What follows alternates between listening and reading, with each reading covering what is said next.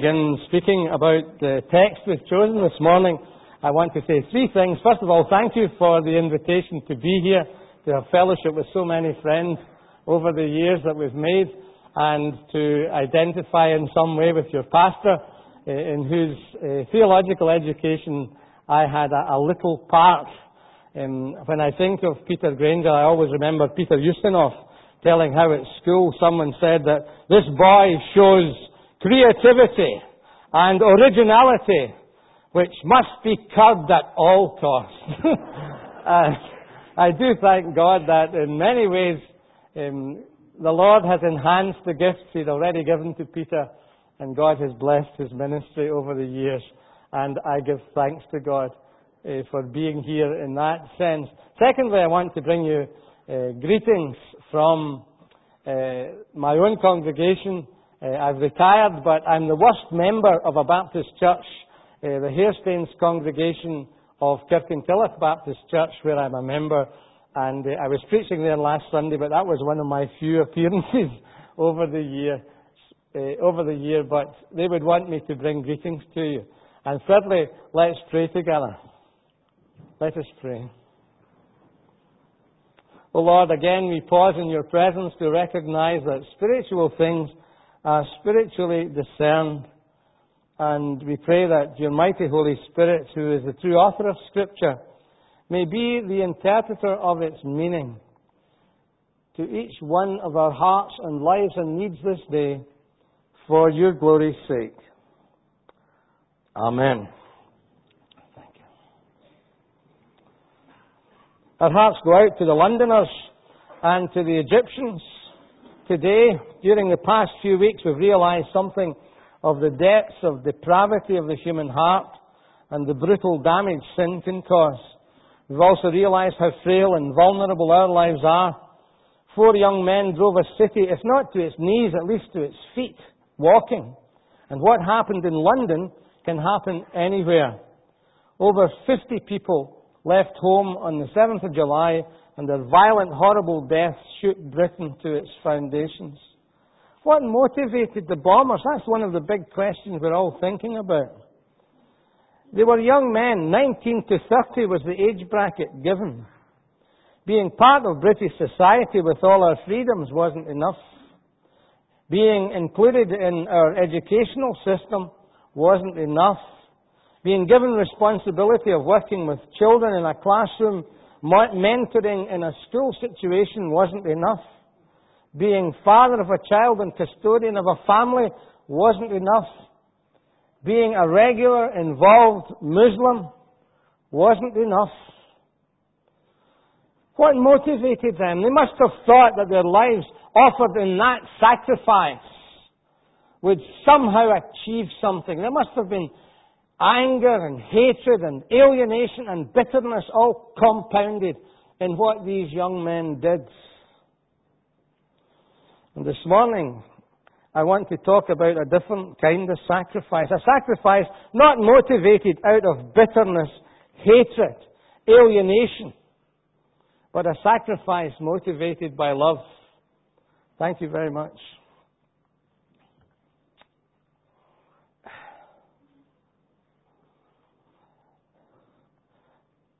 Some of us are familiar with a painting of Christ in the workshop at Nazareth being a carpenter beside Joseph.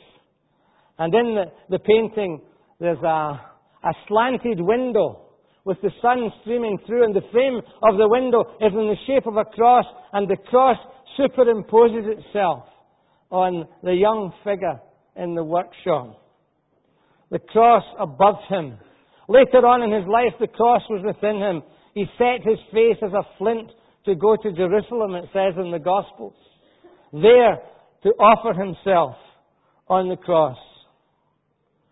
The cross above, the cross within. So the, the central feature of Christianity is a cross. It's not the teaching of Jesus that's the central feature, it's the death of Jesus.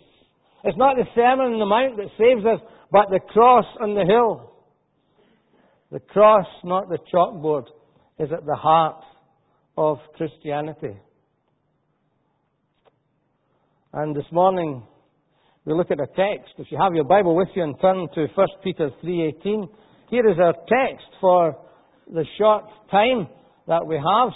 Um, a principal told his students, uh, training for ministry, speak about Jesus and speak about half an hour. so that's what we'll try to do today. Here's the text. For Christ died for sins once for all, the righteous for the unrighteous to bring you to God. He was put to death in the body, but made alive by the Spirit. And the first thing we look at this morning is the value of Christ's death. This death as a sacrifice and an expression of His love. We'll look at the value of it. First of all, the fact of it. Christ died. That's a fact. He died. Not only a fact attested in the four Gospels, but a fact attested out with the New Testament evidence entirely. Because Tacitus, the father-in-law of Julius Agricola, the governor of Britain, eh, in his Annals of the Roman People, tells how during the procuratorship of Pontius Pilate, um, one Chrestus was crucified outside Jerusalem. Suetonius also mentions the death of the Lord Jesus Christ in, in his writings. So this is a fact. Christ died. It's as well attested as the death of any great hero of history. Um, the fact of it. The fruit of it. it's a death for sin. You see what it says in the text? For Christ died for sins. And that marks out his death from all the other deaths in history. Crucifixion was a well-known phenomenon in the Roman Empire. It was a death for criminals. A humiliating, painful death. But when we say Christ died, we're stating a fact. When we say Christ died for sins, we are giving a valuation of the facts, which is repeated, of course, in 1 Corinthians 15, where Paul is passing on the deposit which he has heard from other folk to the ongoing a believing community of the Lord Jesus Christ, and he tells them how the things he's heard, he's passed on to them, that Christ died for our sins according to the Scriptures. And the fruit of it. So this death was a different death. It wasn't a death out of hatred and bitterness and uh, alienation. It was a death that would deal with the problem of sin which had accumulated over the centuries. Augustine says, only man owed the debt. Only God could pay the debt. So order, in order that the, the, the payment could be made for the debt of our sins, God had to become a man. And that's what happened in the incarnation, in the birth of the Lord Jesus. And he came to die for sin. He summarized his mission in Luke 19 and 10 in words of one syllable. For the Son of Man has come to seek and to save that which was lost. And the fruit of his death is that modern people too might know the deliverance and rescue and cleansing and value that God places Oh, on his dealing with each of our lives in the matter of our sins, past, present, and future. The fact of it, the fruit of it, the finality of it. Peter says here, For Christ died for sins once for all. Greek word is hapax. It occurs quite a lot in the letter to the Hebrews. Sometimes compounded with a preposition to strengthen and intensify the meaning. Ephapax definitely once for all. I was brought up in poor circumstances. The comedian Les Dawson said they, his family was so poor that they thought that cutlery was jewellery. but we were even worse than that. because the cottage we lived in was attached to a piggery. My father got the cottage rent free in exchange for feeding his best friend's pigs at the weekend. And our cutlery came out of the pig swill. And we did not think it was jewellery at all. We saw the names on it. Lewis's. Woolworths, Miss Cranston's tea rooms, and things like that. And as a child, I only ever had one holiday. And that was when my granny's lodger got married and went on honeymoon. They took me with them. when I was seven years old, they, they chose as their uh, honeymoon spot that exotic resort in the west coast of Scotland, Girvan, a sun-kissed paradise, if ever I saw one. Um, and I also discovered during this honeymoon, I seemed to have a lot of time to myself.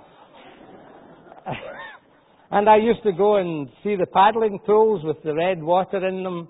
And down by the, the front at uh, Girvan, there was a, a, a draft set uh, laid out in concrete on the front with big draftsmen made out of concrete with steel hooks coming out of the, the individual draftsmen and each of the men playing the drafts and puffing at their pipes had a, a some sort of tool for lifting these. Have you got the picture, right? Okay.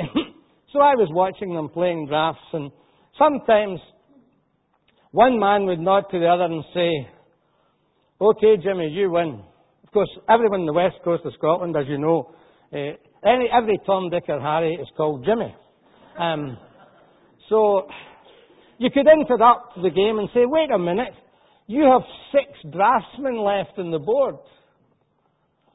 And he would look at you with a kind of subdued tolerance and say, that move finished the game.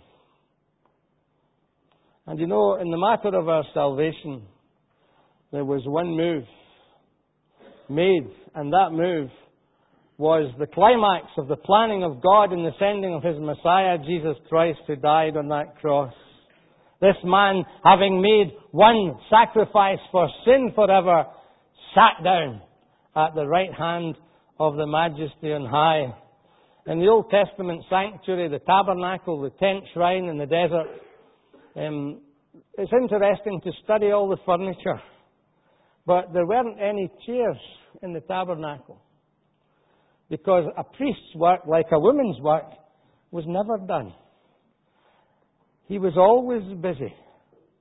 But this great high priest, the Lord Jesus Christ, by his one sacrifice for sin forever, he dealt with the problem of sin in the plan and economy of God and sat down at the right hand of the majesty on high.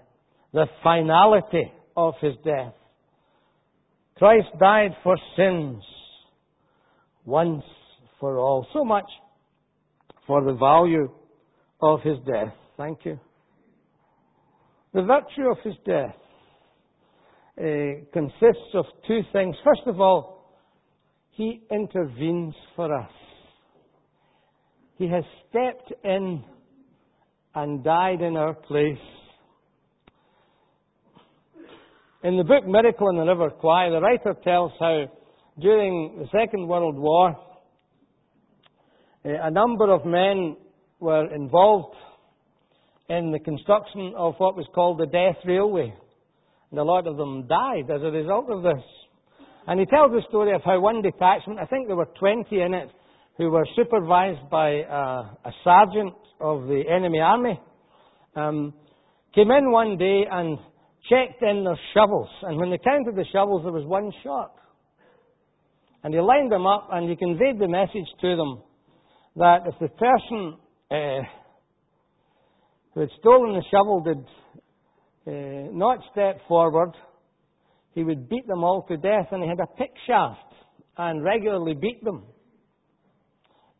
Of course, they were powerless to resist. They had dysentery, beriberi, dengue fever, all sorts of malaria and various diseases. And they stood in the line, the threat was repeated, and a man stepped forward and was beaten to death in front of his comrades. After which they counted the shovels, and there were 20. And it slowly dawned in the minds of the other men that this man must have known he hadn't stolen the shovel. But he had made up his mind that perhaps if he died, the rest would be spared.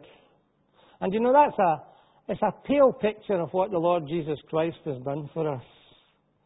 He has intervened for us. He has stepped forward. He has taken our place. Peter says he bore our sins in his own body to the tree. Um, he has suffered once for all for us. The Apostle Paul could never get over it. In Galatians, he says, He loved me and gave Himself for me. He intervenes for us. And that's the great message of Christ's sacrifice. His sacrifice of love was a sacrifice dedicated to intervening for you and for me. And the second part of this is that he introduces us. The text says, the righteous for the unrighteous. Christ intervening in our place. We are unrighteous people. And He is a righteous person. We do not match up to the standard of a holy God, but He did. Holy, harmless, undefiled, separate from sinners, to bring us to God, to introduce us to God in a new and personal way. One of my duties as Vice President of the Baptist Union of Scotland was to represent the Baptist Union of Churches at other denominational gatherings, one of which was the General Assembly of the Church of Scotland in Edinburgh. And I had a, quite an unhappy time there. I won't go into detail this morning fully, but I was invited very kindly to the moderator's reception, which was held in a beautiful building. I just remember the thick velvet carpet as I mounted the staircase. And on the landing, there was a, a brass ensemble playing uh, selections from Gilbert and Sullivan. And I went into the room, and they were all standing around there, you know, with uh, the vino in this hand. And these, you know, these wee sandwiches they issue at functions like this, which are meant to tantalize you. You don't know whether to eat it in one bite, which would seem very rude, or to eat it in two bites, which would seem a bit silly. Uh, and it was like that song, uh, Some Enchanted Evening. Are you familiar with that song, song from the shows? And it says, um, across a crowded room, yeah? Well, I looked across the crowded room and I saw the Reverend Dr. Fergus MacDonald of the Bible Society, and he looked at me, and I looked at him, and we went like what are we doing here? and then somebody came up and said to me, Would you like to meet the moderator, George? Come on and I'll introduce you to the moderator. So he took me up and he said, This man hacks his way around golf courses the same as yourself, moderator. And it was very good because the night was suddenly transformed by the fact that I had met the moderator of the General Assembly of the Church of Scotland. Um, and you know, the glorious thing about the work of Christ on our behalf in love and sacrifice is that he introduces us not to the moderator. He only lasted for a year, that moderator.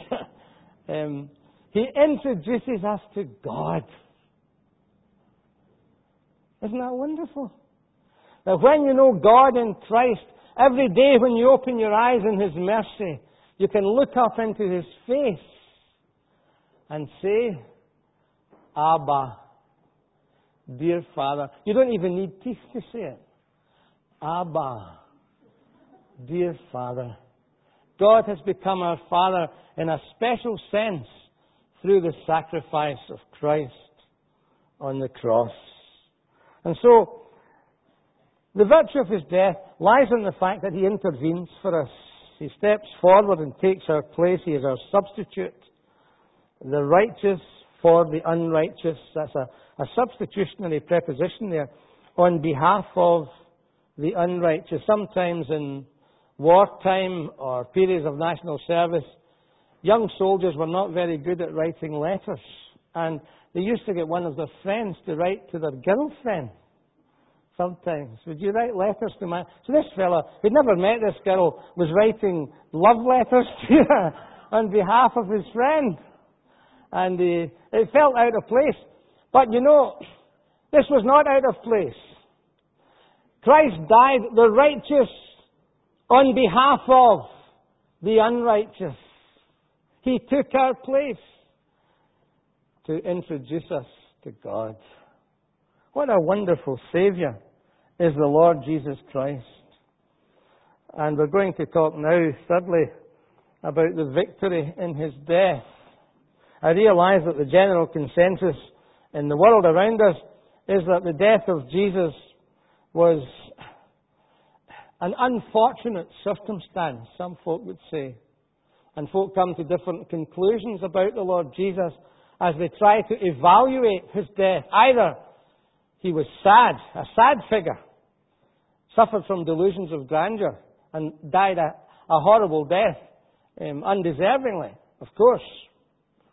A sad figure, a bad figure, who misled the people, who deceived them, who duped them into thinking that he would bring um, the leadership of God to bear in a very difficult situation where the people were overtaxed. He was either sad or bad or mad. Um, he was a megalomaniac who thought he was God and suffered a cruel, untimely end. Or else the fourth con- con- conclusion you can come to about him is that he was God. He was exactly who he claimed to be. He never needed to apologize. He never needed to retract any statement he ever made. He lived a perfect life and then in the prime of his young manhood offered himself without spot to God on the cross in sacrificial love. The victory in his death. We'll see it in a few aspects. First of all, it was vindication. Vindication. Um, because during his earthly life, it tells us the verdict of the writer to the Hebrews is he suffered contradiction of sinners against himself. Contradiction of sinners against himself. And what happened is that when God raised his son, the Lord Jesus, from the dead, he vindicated all that Jesus was. And he contradicted all those who had contradicted the Lord Jesus in his earthly life. There was a reversal of verdicts in the death of Christ. And I'll, I think if we're able to, we'll look at evidence from just one gospel um, about this. uh, that gospel be John's gospel. Thank you. Uh, here's the first one. They said he didn't come down from heaven. He did. here's the second one. They said he deceived the people. He didn't. Which of you convinces me of sin? He could say to the crowd on one occasion, and nobody could answer him. He always spoke the truth. He, he didn't deceive the people. Thirdly, they said he was demon possessed. Um, they told him that he cast out devils by the prince of the devils, um, Beelzebub. And he says, If I by the finger of God cast out devils, no doubt the rule of God, the kingdom of God, has come among you. Then they said he was a sinner. In the incident of the man born blind who was healed by the Lord Jesus twice, um, the enemies of Christ said he was a sinner. He wasn't. Holy, harmless, undefiled, separate from sinners, the purest man who ever lived. You know, H.R. Mackintosh makes a case that the Lord Jesus Christ went through exquisite torture in his temptations throughout his earthly life. Because unlike us, who, whose sensitivities are blunted and damaged through sin, the Lord Jesus Christ was supremely sensitive and aware of the context of sin in which he lived. And so to him, H.R. Mackintosh says temptation came with special power and he resisted it. Throughout his earthly life, he wasn't a sinner. And lastly, in John's Gospel 10:33, his claim to be God was blasphemy. It wasn't. it wasn't. He said to Philip, Have you been so long with me, Philip, and yet you haven't known me? He who has seen me has seen the Father. P.T. Forsyth says, In Christ we do not merely hear about God, we meet Him. He did not only come to reveal God, He is God in revelation. His claim was not blasphemy. And in His death and in His resurrection, in the New Testament preaching of the cross, they go together. He is vindicated by God raising him from the dead. He was delivered up for our offences, Paul said, and raised for our justification. And so we see something of vindication as part of the victory. Second thing is identification. Um, in his death, the Lord Jesus Christ identified with sinners. Um, this is obvious from the earliest part of his ministry uh, when he submitted to baptism in the River Jordan. Um, he was numbered with the transgressors, although he was not a transgressor. He identified with them. And in his resurrection power, he comes to each one of us, applies the value and virtue of his death and sacrifice to each of our lives, and he becomes, Paul says, the firstborn of a great brotherhood throughout the whole wide earth. We're part of the family of God. And so there's vindication in his death. There's identification. That all of us, wherever we go in the world, we can meet up with people who are part of God's family and there is the resonance of mutual love in the heart response of one Christian to another no matter what colour or what country we have or come from.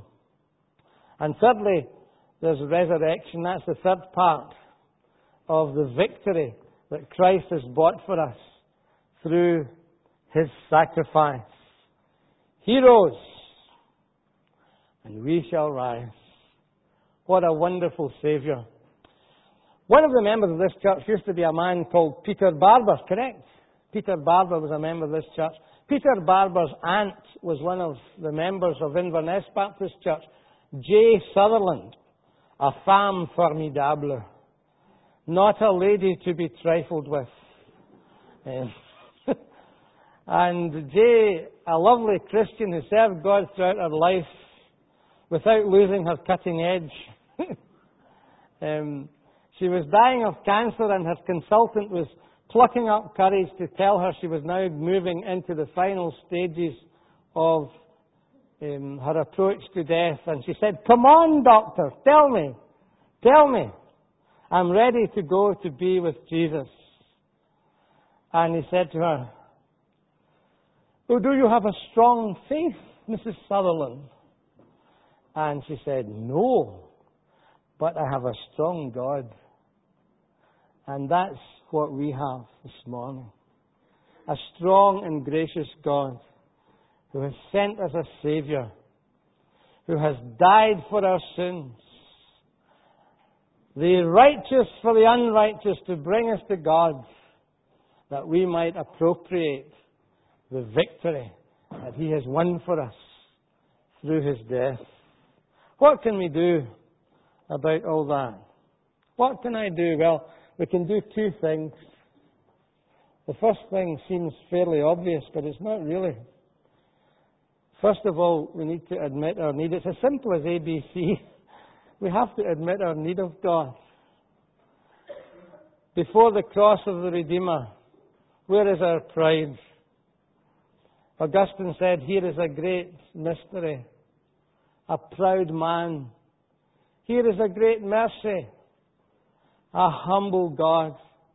And before God, our first task is to admit our need of this Saviour. Secondly, we have to believe in the Lord Jesus Christ for salvation. And quite often in the New Testament, the verb to believe is compounded with a preposition of motion. We either believe upon Christ, we believe into Christ, towards Christ. We move from where we are to where He is and give our lives to Him. To believe in Jesus.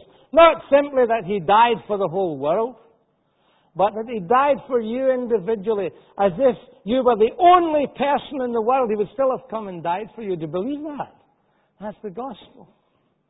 And thirdly, that we spend our lives confessing Him before others, no matter what it costs. Let us pray together.